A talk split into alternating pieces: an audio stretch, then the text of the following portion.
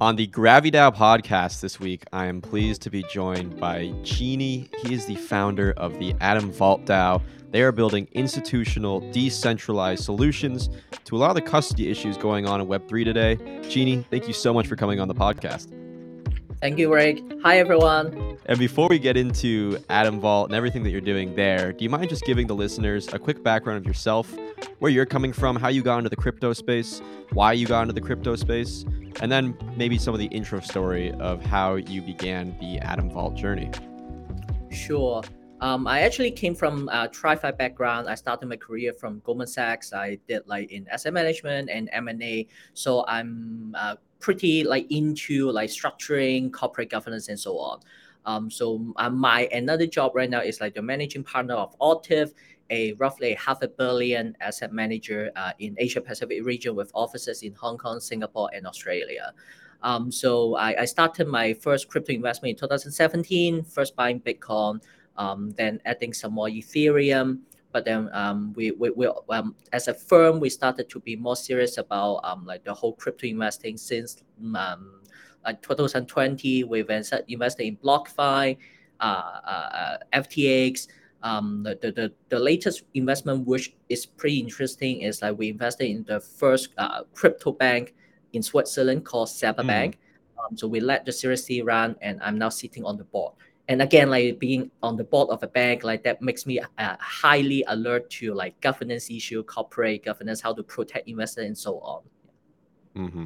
Yeah, great background there. What I really appreciate is when people come into crypto, especially in pre twenty twenty, I feel most of them were retail background, or they were from an institutional side, but there's really only retail availabilities and solutions and options. But you were bringing that whole experience of being from the institutional world and from an institutional mindset, and now you're helping put some of that, making it a little bit more accessible, I think, for institutional investors to uh, go forward and, and have access to a lot of tooling that really was only ever designed for retail. And because of that, there was a lot of missing features.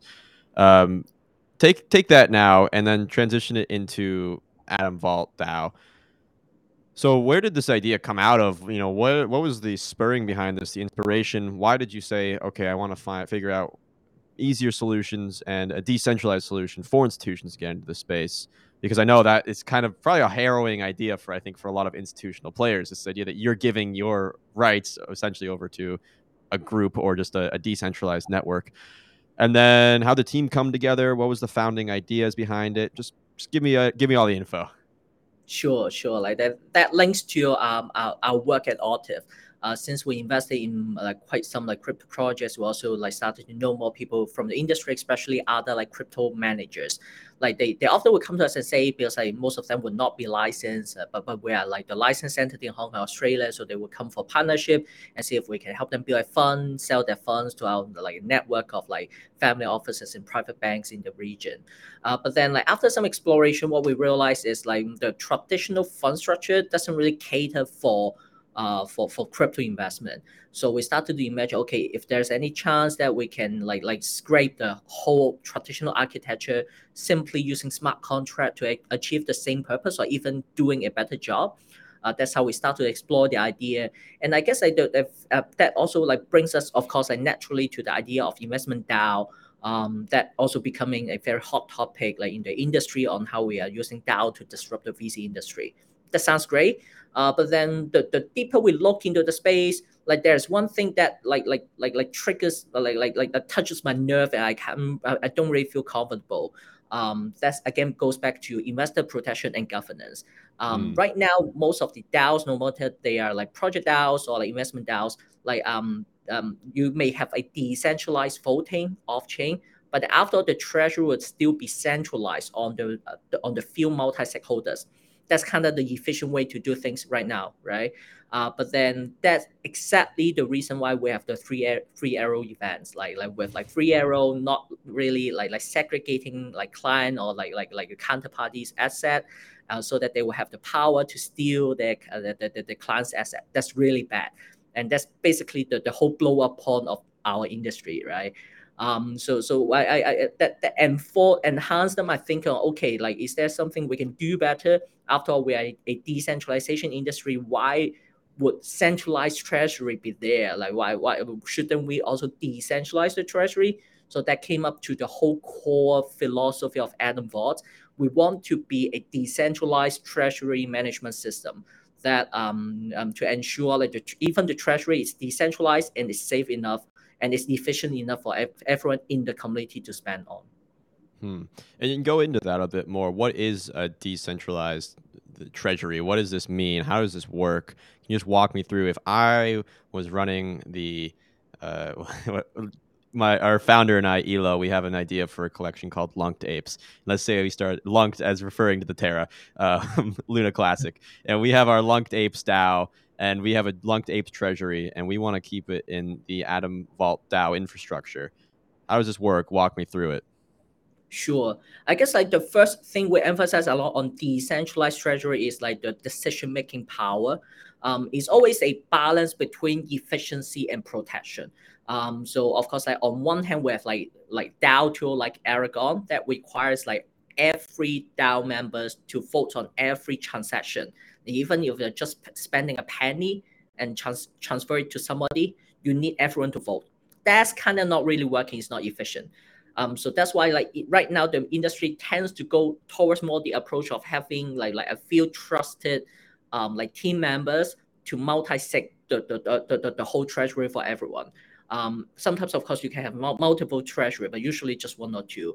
Um, and because I use, you think like the few people may not be totally trustworthy, so you may ask them to go to Certik to K Y C their own status. So once they rug pull and run away, Certik will file to the police. But come on, like, isn't that still centralization? And after all, um, we still see rug pull happening every day. We see Certik announcing someone has rug pull so that they have like sent the K Y C record to the police. It's not really protecting. It's kind of violating our whole core nature of like of, of a trustless network through smart contract and programming codes, right? Mm. So what we believe here is like we, we need to take a balance. So we have a budget control system. We ask for every penny spent to be voted and agreed by the community. So that's the protection part. But then you can set the budget in a smarter way with more flexible parameters so that it builds the trust that, oh yeah, I really want you to just to do that thing. And that thing is like broken into smaller pieces enough that I, I think nothing would go wrong. For example, if I want you to spend, um, if I want to appoint the marketing team to spend some ad budgets on Twitter, uh, one one hundred dollars each and maximum like ten thousand dollars a month. If I can set budget to this specific level, then I, I, I would not really be worried about like like, like the, the, the executors the randomly spending the money and the executor basically has no chance to rug pull me. So that's the protection and, and efficiency we're taking as a balance. So that's the first step we see in a decentralized treasury. And the second part is going even deeper and more interesting. Um, so so um, I'm not sure how many people in the industry realize that when we are doing smart contract, like like like like programmable money, we're actually shaking up the concept of custody. Um, right now, of course, we still have a lot of custody solution that's actually not custody of token, it's custody of private key is another issue. Mm-hmm. But then um, the, going back to the ownership of your digital money, um, in, in, in at least like from all I know in the asset management world, we emphasize a lot on the role of custodian, like like like, like going back to the case of Three Arrows, um, um, it's bad because like, like Three Arrows doesn't have a custodian, so like it can do whatever it wants and it's running away or like stealing clients' money away to, to just to cover up its like like like ex- exploded position. That's bad. So that's why for all the regulators in the world, if you are a regulated fund manager, your fund has to put your asset with your custod- custodian. That's kind of the protection regulators think you need to have to protect investors. But then if we are rethinking about the whole concept of blockchain from first principle, we realize um, with smart contract programmable money, custodial arrangement is not necessary. You can still have your money on your hand in a smart contract setup. Then you can grant a mandate through programming code to the executors, to the managers, so that like they will have the right to take money from you, just like all those auto payment instruction. But the mm. money is still on your hand. You can always put, like, like pull the money. You can do whatever you want with your money. Just that when your manager wants to spend the money, you have pre-approved them to spend it. That's a non-custodial, self-custodial concept that really changes the legal relationship between you as an investor and your investment manager. I think it's a very important concept. But then, like for more, all of the like like DAO or like investment DAO or like like treasury management system out there, they're not really leveraging the the, the benefits of this non-custodial arrangement. Um, so so so they're not really decentralizing. More, all of them are still okay. I'm now giving you all the tokens I want you to to to to to to to, to do for me, mm-hmm. without any condition. Um, and you may mint me a token, but then still like I've passed the total legal. Like, like like ownership and, and usage right of the tokens to you. That goes back to the issue why most of the projects right now, if you want to go to the exchange, the, one of the questions they ask is, do you have custodian? Because even the exchange would be worried that you, if you don't use a custodian, you'll be rug pulling the community. Yeah, but going back to point zero, why would we need a custodian if we can self-custodial? So that's why in our Adam Vault treasury, Um, each of the DAO member has a has an option to put money into its own smart contract account, so it's segregated from all the other members. It's your money, um, but then uh, uh, the budget approval is a way to confirm you allow the executor of a specific budget. It could be anyone or any team appointed to take a piece of your money on a pro rata basis on that specific mission. Because of that, we build a trustless relationship through the budget, um, while like, we, we keep everyone's money segregated. Um, that has a really big um, regulatory implication. One very important thing is like this in the traditional asset management industry, we call it a segregated account or a discretionary management or separately managed account S M A. With this kind of arrangement, because like, it's no longer a single pool of money gathering everyone's money together, it's more a direct one-to-one relationship between the client and the manager. Because of that, auditing and custodian arrangement are not required by any regulators for this kind of management. Um, and imagine how big it is. Um, mm. Many of the DAO out there, many of the invest crypto managers out there are still worried. Oh yeah, like I want, I want to build a DAO, but I'm, I'm crazy looking for the right auditor that, that wants to take my job to audit my my my, my crypto portfolio. I, I have to pay extra money, a lot of crazy money to custodian who is actually just like to be my multi-sig approvers. No, nothing about that anymore. We should really take advantage of blockchain so that we are really collaborating with all the other fellows in the DAO in a self-custodial way. That's our thesis. Mm-hmm. Yeah, it's incredibly important what you have envisioned here, and that is right now with the point of failures that not only occur in, in custodial solutions, but also, I mean, we're seeing it in bridges and exchanges themselves, but people just don't know how to properly organize and structure a lot of these funds or wherever they're holding a large amount of money. And as you mentioned, if you have a multi-sig wallet, enough people want to act in nefarious ways, that could be an issue. Or if you're running a bridge and one of the locations on the bridge, one of the endpoints is not secure, that's another issue. Um, It, we, we, despite being a decentralized ledger and a decentralized network, we still have centralized points of failures, especially with things such as private keys, which is just twenty-four words that could be, uh, you know, written down, or, or if some some cases, you know, people were having their iCloud uh, automatically upload their MetaMask private keys, and so that right there, I mean, even the savviest crypto users and investors might, and DeFi users who know everything and know the proper ways of keeping their funds safe, before you know it, they're the ones getting scammed. They're, they're, they're the ones getting their accounts hacked, or at least uh, funds taken, because their keys are out in the open if somebody was able to hack into their iCloud account. So yeah, definitely an important, important area to go into, and figuring out how can we get rid of this, this point of centralization in a decentralized system. Um, so I, I guess to clarify a little bit, so say, My my DAO has its treasury in Adam Vault, and we do want to make a, a major withdrawal. We need to be improved by the DAO itself. And maybe this can bring us a little bit into our governance area as well. Uh, and maybe some of your thoughts on what it means for decentralization and, and some of that aspects. But so say I do want to make this massive, massive withdrawal, and is it going to be up to a majority vote of the DAO members? So are people incentivized to then vote on this for withdrawal? Do they get paid in some sort of Adam token? Can you give me some of the, the ideas behind the governance, why people want to not only participate, but then how are they safeguarding other funds' funds?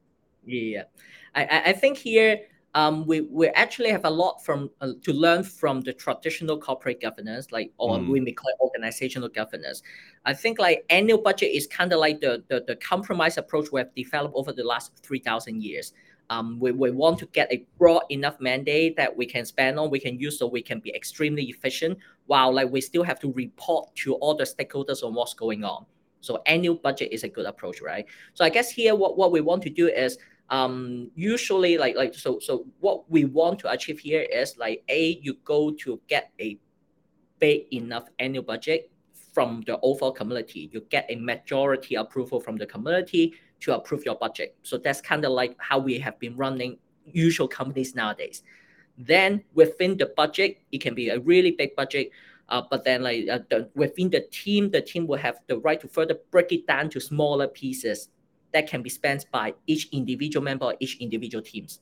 Mm-hmm. Um, and of course, because it's totally on-chain, transparent to everyone, if the overall community, shareholders, stakeholders, token holders realize you are misusing the budget. For example, I, I grant you ten million dollars for the overall spending this year, but I don't expect you to To, to just deposit ten million to somebody else. I expect you to break okay two million to marketing team, one million uh, to uh, like like on on on on general admin, uh, like five million on development, for example. Uh, like the community will expect you to further break down the budget, and likely back to the the, the, the very original point, like with likely the community will expect to see very small budget, like the marketing team can spend one hundred dollars a day. That covers small budget. Mm-hmm. That covers day-to-day budget. So that's how we are setting up like the overall like budget and payment structure that we, we, we see it like like like like legitimate and, and, and, and feasible. If you don't do that, there is the right for the community to take away the budget. Okay, you are misusing the budget. Let me take away. So very likely when when I grant you the ten million, and if you immediately try to submit a ten million one one one way out budget, the community will stop you and take away the budget. So it's kind of like the check and balance, reasonable. Don't want to get your hand caught in the cookie jar. Yeah. that's, that's one way to put it.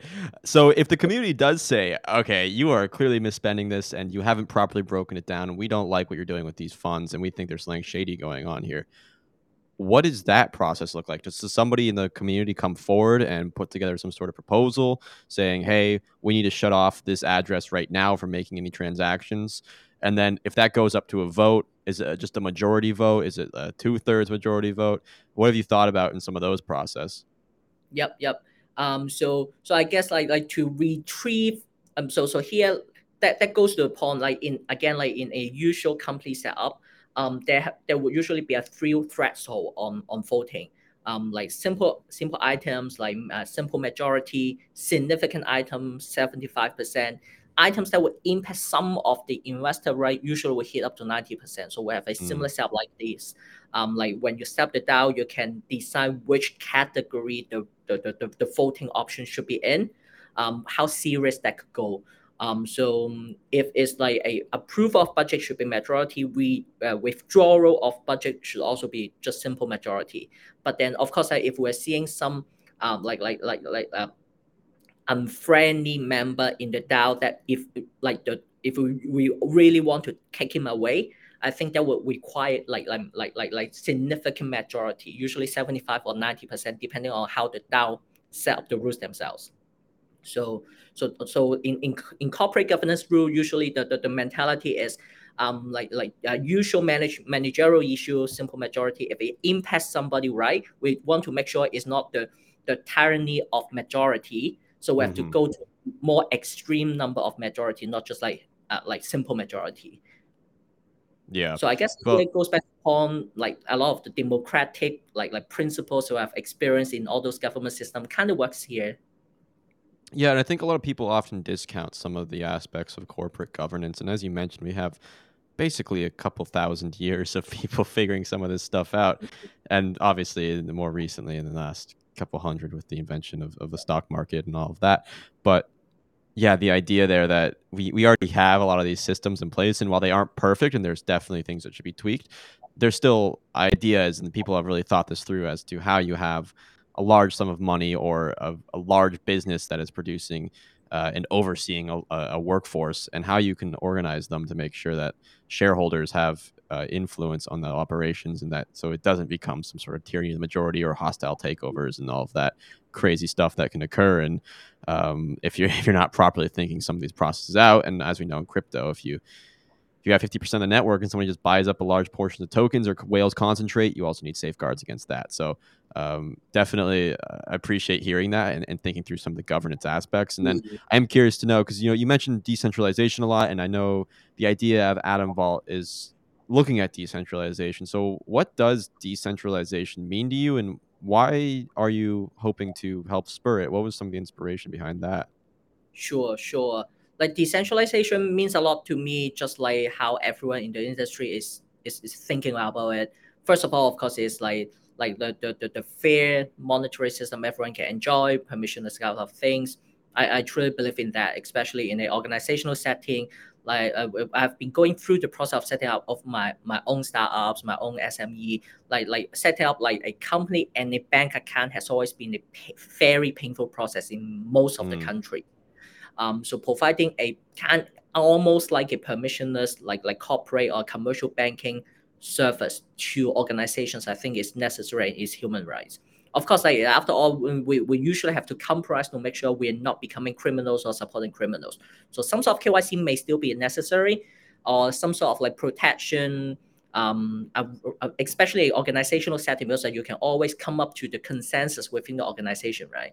So that's why we will also have kind of like the Soban token system. That that's how we define teams, um, and so so you can whitelist like like the DAO if it is more like like protective in nature. So you, you can only allow someone with uh, so a, a specific Soban token to do certain action. So if things go wrong, like it can still by voting taking taking away somebody's Soban token. Do you mind going into detail about what Proof of Humanity is and how that's going to be implemented into the entire Vault structure? Yeah, I, again, like it's just a simple like capture module. Like, so, so we're combining a capture module with uh with again Soban token concept, so then we can verify whether an address is a human or a bot. Because again, like mm-hmm. on, on governance, the, the the biggest risk here is most likely a governance attack. Um, and and then that's exactly what you you, you mentioned. Like, okay, like, like if we want to avoid like the fifty-one percent token attack, somehow one of the way is, of course, like there is a more democratic approach to voting. We let's not take like one uh, one token, one vote. Let's do it one account, one vote. But what if um like somebody like or like creates like a thousand bots and create a thousand accounts in the DAO? Um, so on the solution to that is like we can have like the humanity check on each account first, label the wallet to make sure uh, like like um, it's non-transferable, so it's not something like like the, the the account holder can can can can play tricks. Then we can make sure we have like a thousand members and they're all human, and so we we were not receiving like bot uh like governance attack. And for listeners who aren't aware of Proof of Humanity, it's a very decentralized system. I guess using the definition of decentralization you gave, it, it's a system where, for the most part, there's no data. You don't really upload an I D. Uh, you just there's there's there's a video you have to submit. I believe I think that's the most intense you have to give. But then other people then vote on that in social proof, and there's some system in which they can detect whether or not you're sp- trying to spoof it and get around it. So it does open up a whole plethora of opportunities for those who want to ensure that it is one person, one vote, or a mix of one person, and they have X amount of tokens. You could do some sort of hybrid model, but it, it, it allows a little bit more flexibility, and it does prevent the bots and the spamming and all that garbage that could occur if somebody really wanted to uh, get access or or take control of, of certain aspects of a network. Um, I do want to ask you as well, just just looking at maybe the broader overview of institutional money in Web three right now, and this is getting a little bit further away from Adam Vault, but I, I think it would be important to provide listeners some context about where we stand right now. And that is, where are we with the institutional commitment and participation in crypto? Are we in the very early, early stages? Do you think institutions are just waiting for something to happen? I mean, we are in the early stages, but how far, how far in that process do you think we are? Are people just waiting on the sidelines to get in? I mean, what's your opinion and take on some of this? Yep. Um, so I guess like let me put some context into it. Um, like in like when we say about institutional investor, we usually talk about either pension fund, insurance company, or sovereign funds. Um, they usually would, would, would follow a like sixty percent uh, bond or equity, then like thirty percent uh, like like fixed income, like or like like five three that kind of like ratio split between like less mm-hmm. the equity and less the bonds. Then they usually would spend twenty percent in so-called alternative investment, private equity, private credit, uh, like private real estate, and so on. And right now, I guess like even the most frontier install in the world, I know some pension funds in U S, they have already started investing in digital asset. It probably is uh, just like one percent of the twenty percent. So it's kind of like, uh, like like two bips. Like, uh, uh, so it's yeah. a fair, twenty bips. So it's a very tiny amount. Um, mm. So I guess um, I would expect when digital asset becomes a, a, a significant enough asset class, even with just within the alt space, it should be like two to three percent of the overall portfolio, not like one percent of the twenty percent. Um, so, so I guess we're still like thousand times away from from from the expect like reasonable asset allocation. So we're we're really early. But of course, like we, we we need to see a lot of different things to happen. One thing I'm not sure how to guess about the timeline, but I, I feel like it's coming. Is like all the institutions, they are so scared because after all, they are having like trillions of dollars in the balance sheet. They would not make the stupid mistake of like, because of that, like zero point zero two percent. So they have to make sure mm-hmm. everything is clean, uh, allow, regulate, so that they will move on. Uh, but then I, I see it. I see the recent crypto winter as a good news because like, it pushes the regulators um, to really do something. They, it's it's no, no, no longer the time they can ignore the, the industry. It's now too big to be ignored. And they, they they now see that if they don't act, they'll be put on political blame that they don't do something and, and cause like the, the, the retail investors to lose money. Um, that's why we see um, like, like, like, like they have been pushing forward and make it quicker on the stablecoin uh, legislation. That is very important. Once they clarify on the legality of stablecoin, I think crypto payment is coming and crypto will really become a, a day-to-day thing. Um, and And they are also like like accelerating the, the, the virtual asset service provider like V A S P licensing all around mm. the world, um, so that like you now can have a proper way as an asset manager to trade or like to to to to enjoy your crypto digital asset services. That's also very important. Um, so I would see like given like, the speed of the regulator, as soon as like within two years time, like even like the most conservative Uh, institutions in the world will start to think, oh yeah, it's now the time. It's safe enough to involve in this game. So, um, so, so I would be pretty optimistic.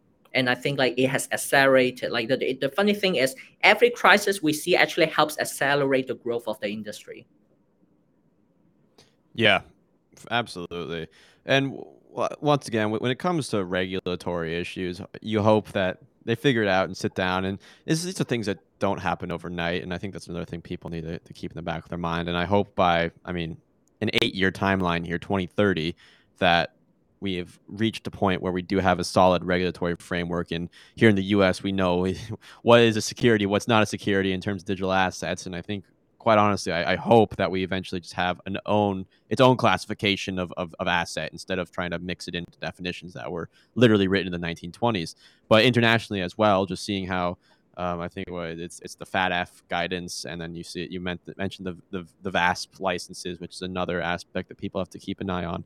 So all these things are coming together, and there's going to be need for solutions. But I do agree with you that it's going to really take a little bit more regulatory clarity and probably some more solutions in terms of custody and auditing, and how do you get these things to be done transparently so you don't have to worry about it last minute.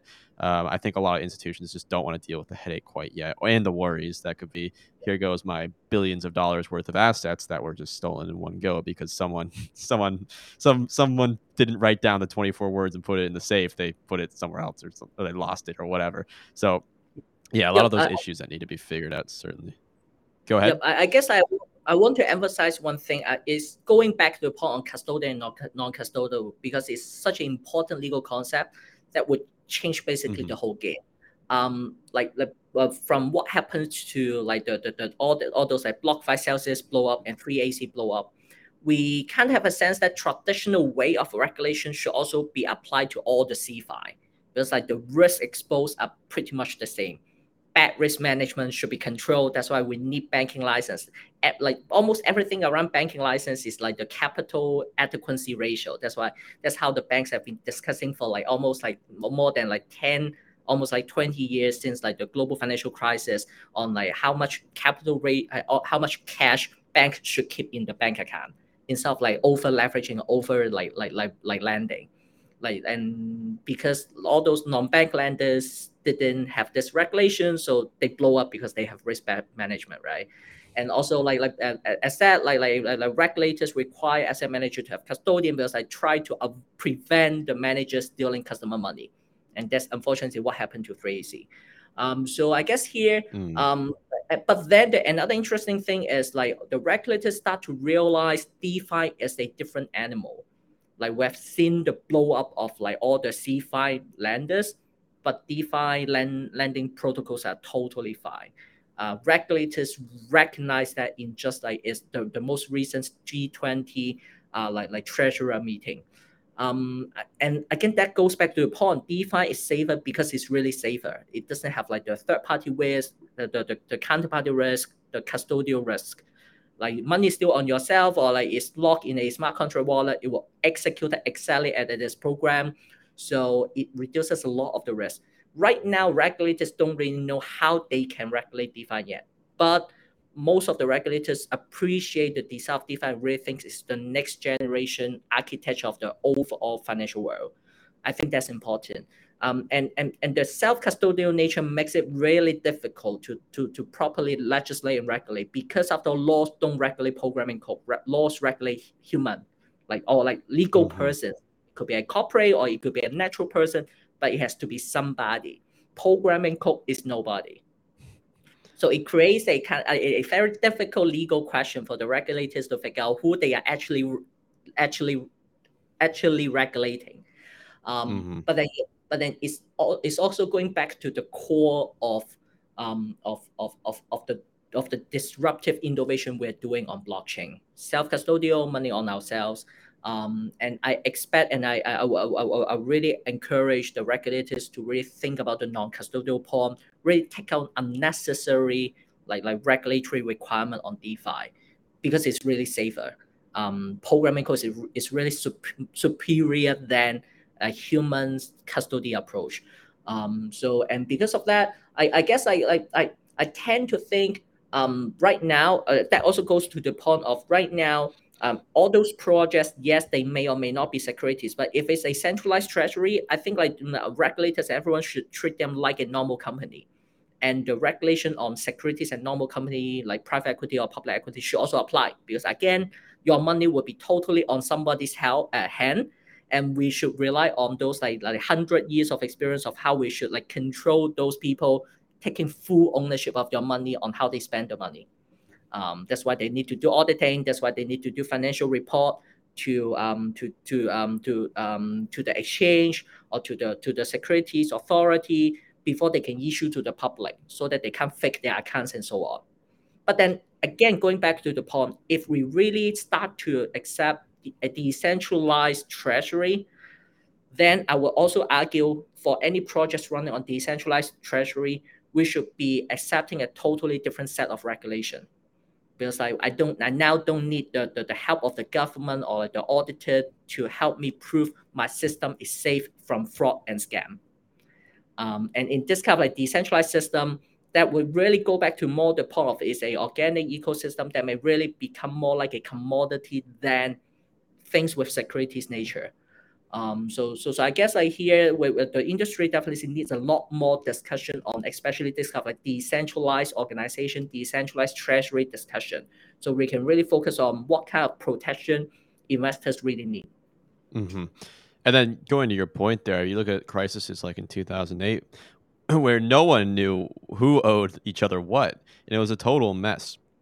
And that's the beauty of something such as DeFi or just decentralized ledger technology in general, is that you can actually view these things in a transparent manner. You know who owes what to who. That's all out there. And then you hope, we did kind of see with the most recent blow up of CeFi, with somehow some of the problems occurred with O T C trades and uh, between Terra and um, Celsius and also uh, three A C, all these era, all these areas were were were very much centered on, on O T C trades and stuff that was not necessarily being reported on chain. And we saw, we see how that goes. Um, so we hope, we, I hope to see that we have sensible, re- sensible regulation that makes it a very distinct between something such as like a blockchain network's treasury versus a DAO's treasury versus someone, a DAO who might be having more of a centralized treasury solution where maybe they do have to do a little bit more reporting, but if they have a decentralized treasury, then they have a bit more freedom since it's easier to to see and audit, and it's it's just open to the public.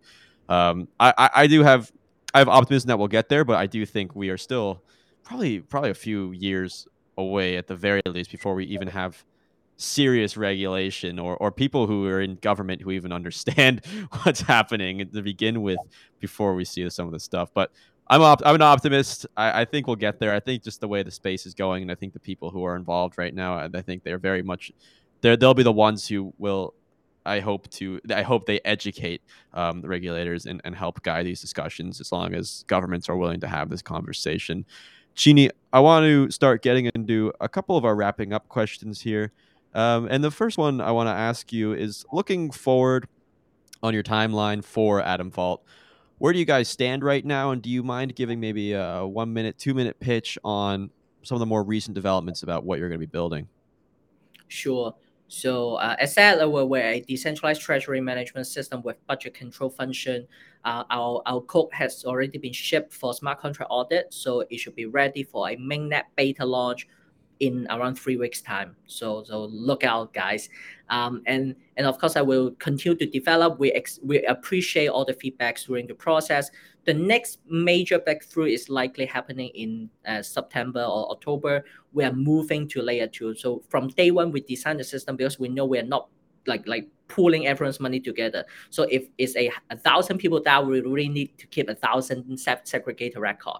That is gas fee expensive, I have to be honest. So that's why like the only feasible approach is like to put the major record on layer two while like maintaining the asset on layer one. And the way to do so is that we're we're integrating with layer zero, like the OmniChain like communication mm. protocol is amazing. And because of that, it also creates a, a, a side benefit for us is we'll be having like the main record on layer two, but we can own more than just asset on uh, Ethereum mainnet. We can own it on Avalanche. We can own it on uh, like like Near, uh, Polygon, all those E V M compatible chains. So it's mm-hmm. actually OmniChain, cross-chain, uh, smart contract wallet. So I guess it's also another breakthrough in the industry. I don't think anyone else uh, has released some, something like that. Um, and then hopefully also like around that timeline, we'll also have have a have a have a plan to connect with like the real world payment capability, and and we're announcing more details like closer to the timeline. Awesome. Uh, I, I think she said three weeks, and I think by the time this will be published, it'll be a little bit sooner. It'll probably be closer to one week by the time this interview comes out. So people who are listening, definitely keep an eye on that. And then I also have a note about your Share to Earn campaign. Do you mind quickly giving an overview of that? Sure, sure. So um, what what I see is DAO is basically a, a, a tokenized community, um, and and I, I always appreciate that. Like like for communities to grow. Um, like like like it involves a lot of uh, issue. Involves some incentive system around how members can refer more members to join. So that's why we have a two-layer share to earn campaign. The first layer is uh, anyone that uh, like like refers a, a like a, a DAO to open their treasury on Adam Vault. Both the refer uh, the, the introducer and the and the treasury opener, they can both get rewards. Uh, on Adam token. So that's the first layer of share to earn.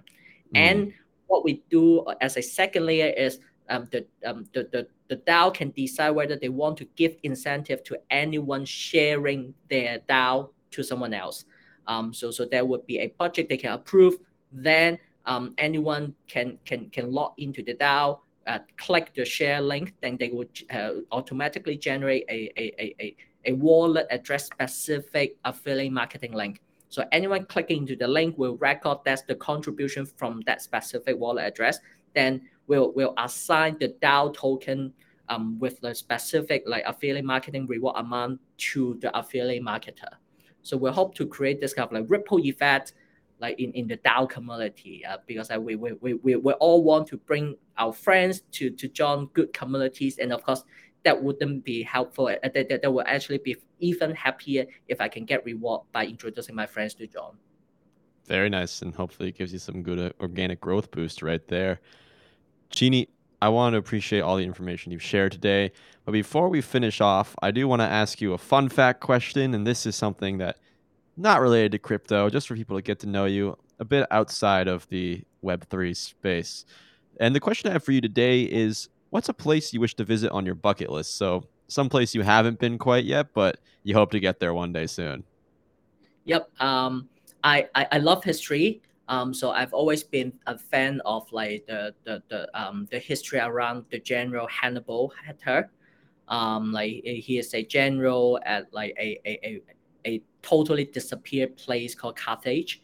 Um, that's kind of like around like the the the the, the northeastern corner of Africa and opposite to Rome. Um, mm-hmm. I, I always love how Hannibal tried to do something seems almost impossible. And even when at the edge of failing, like Roman like, like soldiers getting in the, the, the village, killing everybody else, he was still there. So I guess like it shows like kind of like the courageous um like, like like mentality we all have in the industry, right? Where we're fighting till the last man stands, and we'll still be there to protect our vision. That's great. So you so it'd be it'd be like the northeastern Africa, some parts of the Middle East yeah, as well. Correct? Around Tunisia, like it, it, it's yeah. It, there's like Carthage ruin still there, but um, physically it should be in Tunisia. Very cool. That's a great place, and I, I hope you're, you're able to visit soon. That's um, a nice little history lesson for anyone listening as well. Cheney, before we wrap up here, do you mind just giving listeners an overview of where they should go to learn more about Adam Vault? Uh, what's the best place for me to send them some of the links? And then, yeah, I'll make sure to have them in the show notes as well, but it's always good to hear from you too. But what's the best way to get involved? Uh, so the best way to uh, to do is like go to our apps uh, website w w w dot adam vault dot com. Hopefully you are showing it here, um, and then also like you can visit our Twitter. Um, um, you can also search Adam Vault, and you can see us on Twitter as well. Great. And whether you are listening or watching this episode, I will make sure to have everything down in the show notes.